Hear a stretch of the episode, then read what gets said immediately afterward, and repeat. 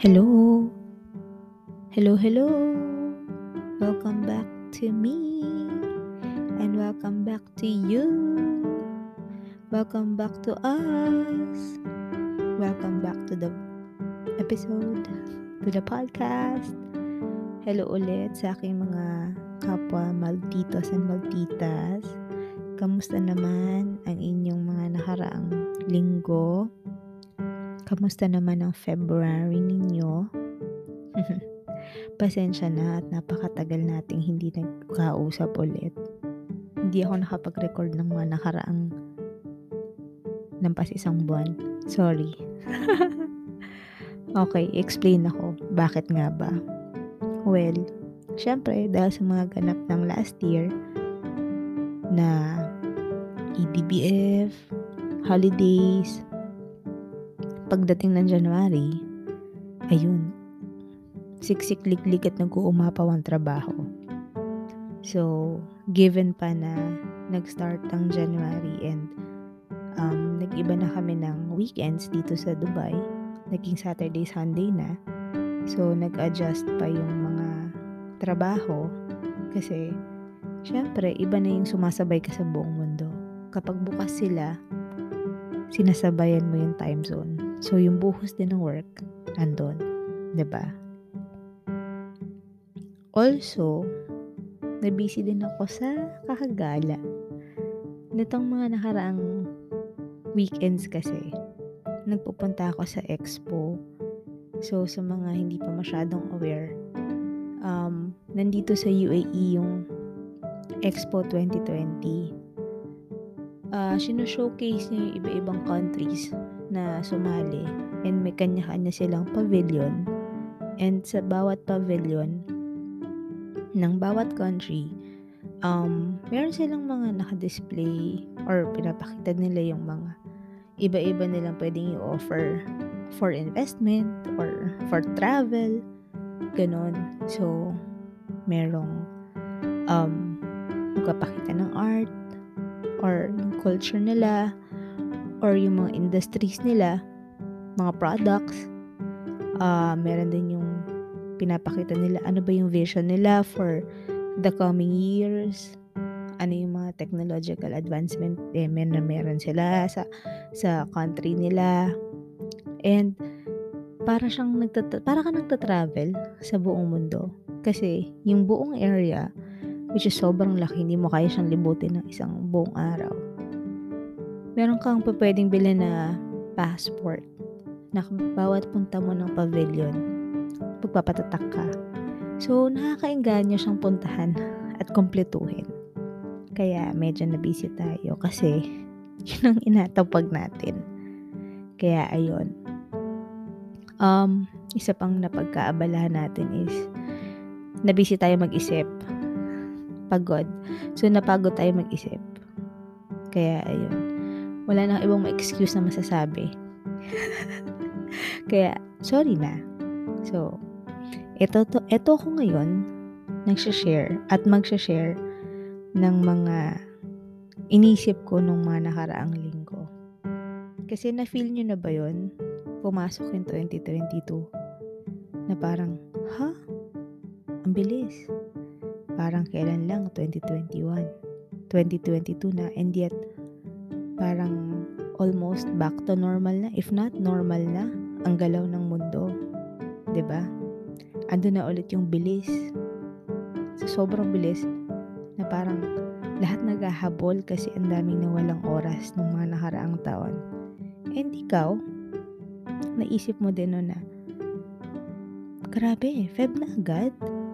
Parang kailan lang, diba? Ano nangyari?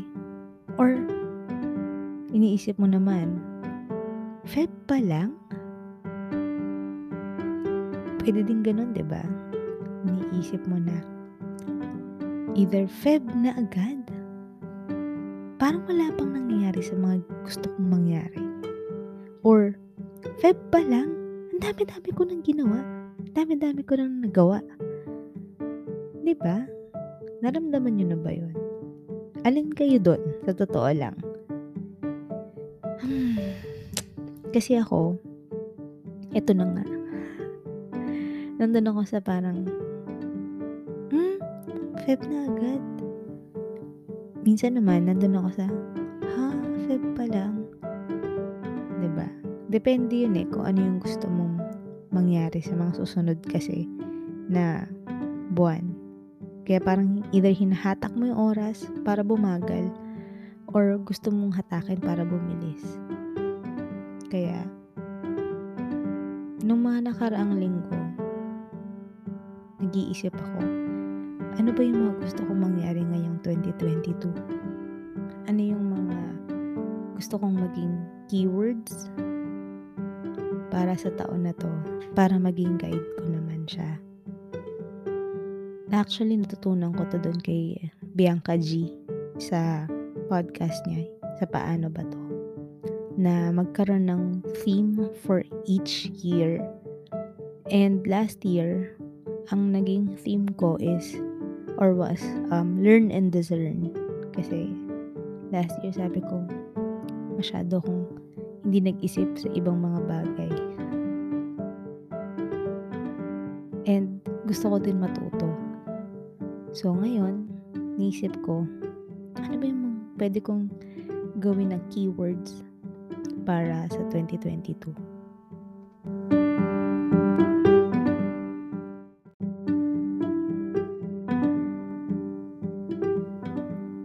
So ito yung mga naisip ko na keywords ko. And sinashare ko to sa inyo ngayon kasi baka gusto nyo na magkaroon din ng ganitong concept ngayong twenty twenty-two. Kung meron na kayong ganitong concept last year or ng mga nakaraang taon, share nyo din, diba? Pwede tayo mag-compare notes or magkuha ng inspiration sa bawat isa. Kaya here it goes. So, sabi ko, yung first word ko pa rin is discern. Discern, but not overthink. Kasi sa totoo lang, um, itong twenty twenty-two, ang dami tumatakbo sa isipan ko. And, feeling ko, napagod ako sa kakaisip. Kasi, ang dami kong gustong gawin. Ang dami kong parang kailangan gawin. Ang dami kasing naka-apekto sa mga nangyari last year, sa mga maging magiging mangyayari sana this year, ah uh, syempre yung panahon din, diba? twenty twenty-two halos back to normal na eh, so andun yung feeling na naghahabol ka ulit. Kaya iniisip ko, ano ba yung mga dapat gawin ko? Ano ba yung mga dapat pagtuunan ko ng pansin? Prioritize ko dapat alin ng mga kailangan ko unahin? Ano yung mga tingin ko kalat lang sa isipan ko? Ano ba yung mga desisyon na kailangan kong panindigan or gawin? Kung kaya ko ba? Kaya lang sa sobrang pag-iisip ko yata. Kasi sabi ko, baka yung discernment ko kailangan medyo mas mahabang panahon or mas malalim na pag-iisip. Kaya naging overthinking na. And kaya nga sinabi ko na discern but not overthink. Kasi minsan naman may tendency ako na isip lang ng isip. Tapos hanggang nun lang, gumawa ako ng sarili kong problema sa pag-iisip. Nangyari na ba sa inyo yun? Kayo ba? Tingin nyo, tama din na discernment yung isa sa mga words ninyo for this year? Lalo pa ngayon, mag-e-eleksyon na sa Pilipinas, diba? Siyempre, andun yung gusto nating maisip yung sino ba yung mga gusto nating iluklok sa pwesto. Tapos, pwede din natin isipin na, oh, back to normal na yung mundo. Ano ba yung mga gusto kong unahin? Mag-travel? Magkapamilya? Maghanap ng work? Lumipat ng trabaho? Um, lumipat sa ibang bansa? Pagpatuloy pa ba tong relasyon na to? magkaroon na ba ng relasyon? Yung mga, di ba, dahil parang, hmm, may gusto kang gawin, pero kaya mo bang gawin? Kailangan mo bang gawin? Yung mga ganun. So, sabi ko, baka kailangan ko pa rin mag-discern. Kasi ongoing naman yung ganun eh, yung ganung process. Second na word na inisip ko, and ito, pareho kami ni Ate B dito. Yung word na be better, yung theme niya, for actually for twenty twenty-two sa podcast niya na binanggit, is be better. Ako naman, sabi ko, dapat ito yung parang maging action word ko. Be better than yesterday. Maging mas mahusay, mas maging isa akong tao na nag-improve kumpara sa kung ano ko, sino ako kahapon. And kailangan kong laging tandaan na yung pagkukumpara ko ay kung sino ako kahapon sa sino ko ngayon o bukas sa mga susunod na araw. Hindi ko dapat isipin o ikumpara yung sarili ko sa ibang tao. Kasi doon tayo magkakaproblema. Doon tayo mag-iisip na mag-iisip na mag-iisip. So, niisip ko lang. Excuse me. Kumain kasi ako ng chicharon eh. Naisip ko lang na baka kailangan ko lang maging mas mahusay na ako na ngayon. Kung halimbawa sa trabaho, kung medyo pumetiks ako nung mga nakaraang araw, which is rare na nangyayari, lilinawin ko lang, baka kailangan medyo mas pagtuunan ko ng pansin bukas. Kung tingin ko may kailangan akong aralin or may gusto talaga akong um, aralin, kailangan kong gawa ng paraan. Diba? Hindi yung plano lang ng plano sa isipan ko tapos wala naman akong follow-up. Kung gusto kong ma-achieve yung ganitong lifestyle na sa minsak sa health and fitness, kailangan i-amped up ko yung workout ko. Diba? Yung mga ganun.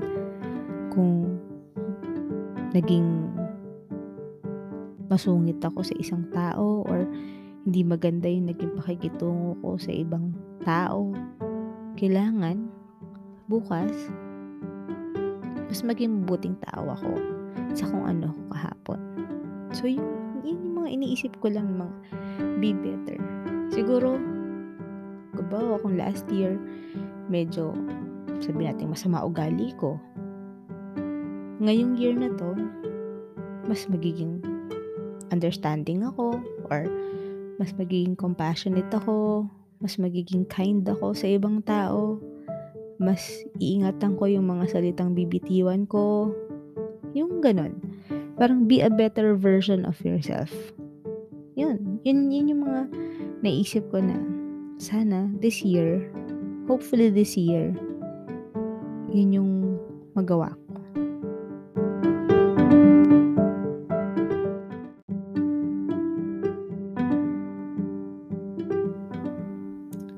Um, ang third na keyword na naisip ko naman, eto forever yata na to na New Year's resolution ko din eh.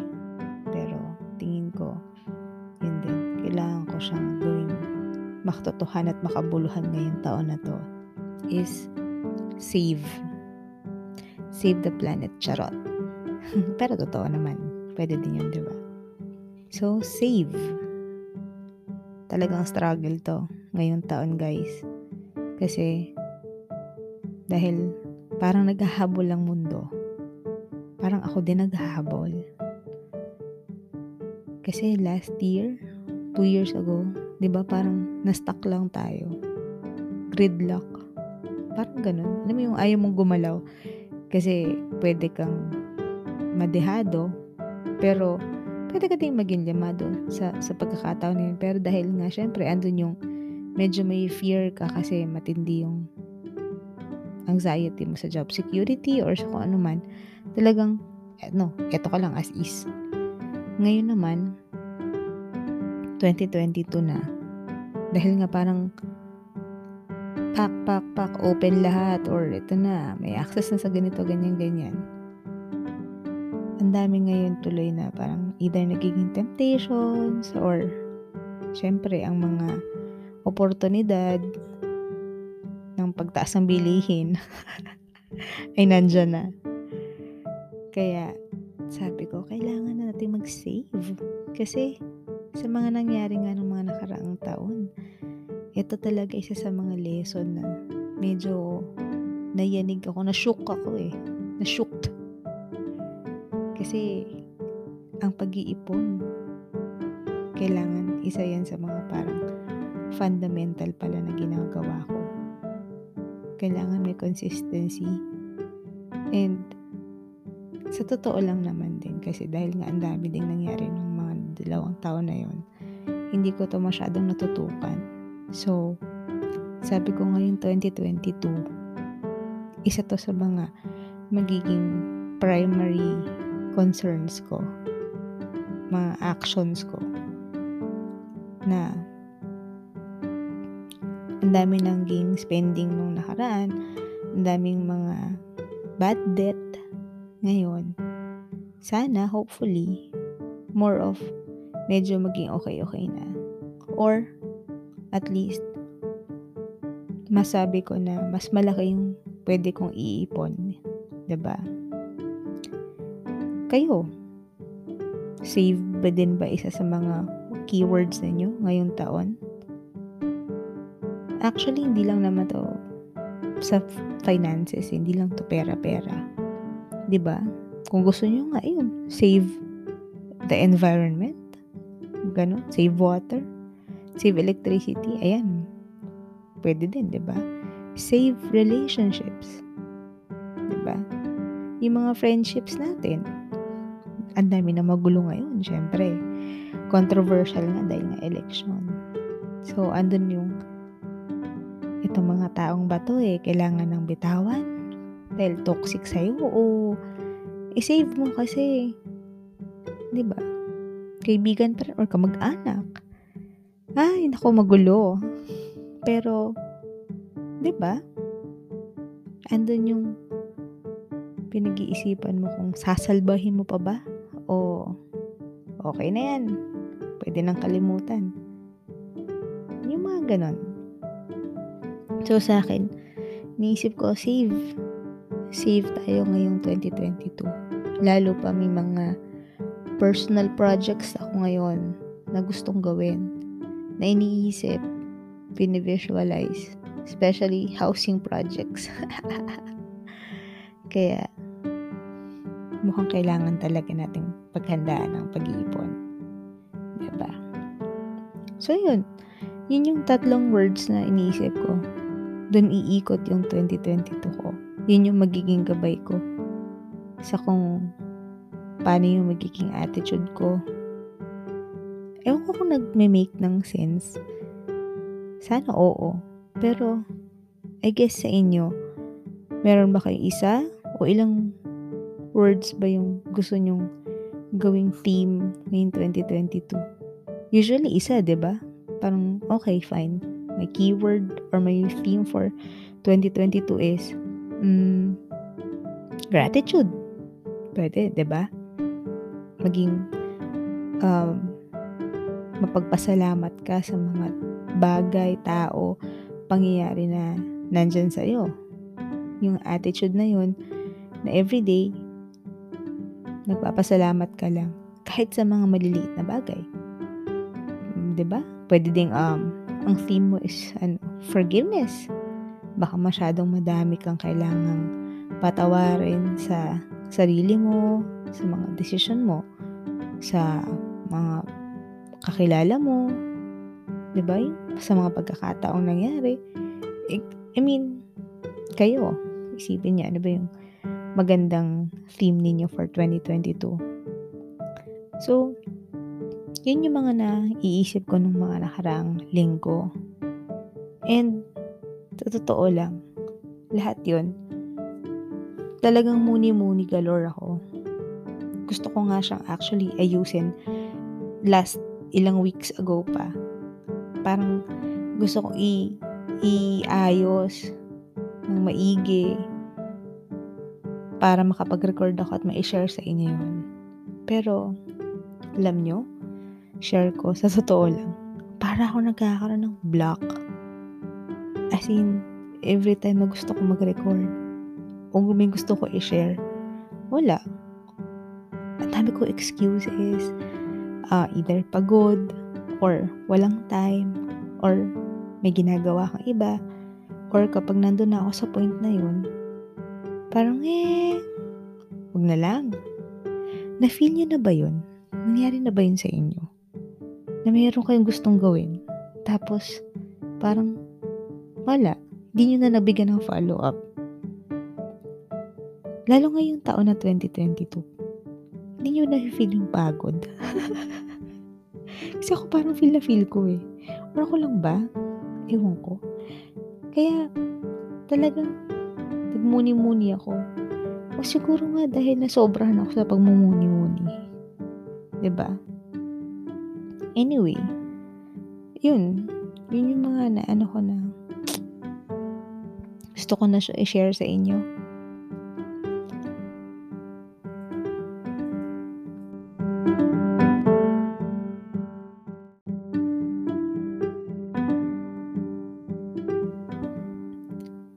Pero I guess, um, ang naging ending is kahit gusto ko siya i-share sa inyo, nitong mga nakaraang weeks nga, na-feel ko yung may moment. Na-feel nyo na ba yun? Yung may, feeling may, diba? And siguro, kaya din sobrang ang dami kong iniisip. Kasi, andun lagi yung may, or baka meron din ako mga hindi ginawa. And medyo pinetics, like pag-workout, ganyan. Kasi andun ako bigla sa feeling na meh, yung ganon. And alam ko may term to eh.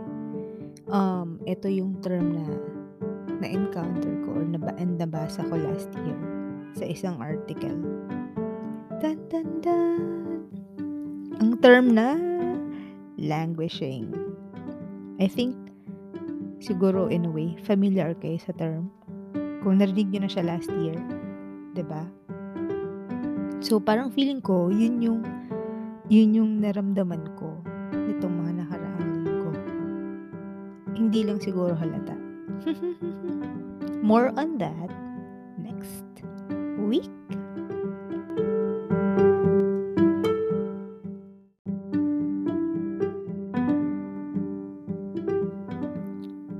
Kaya, sabay-sabay natin uh, tutukan ng next episode, ang part two.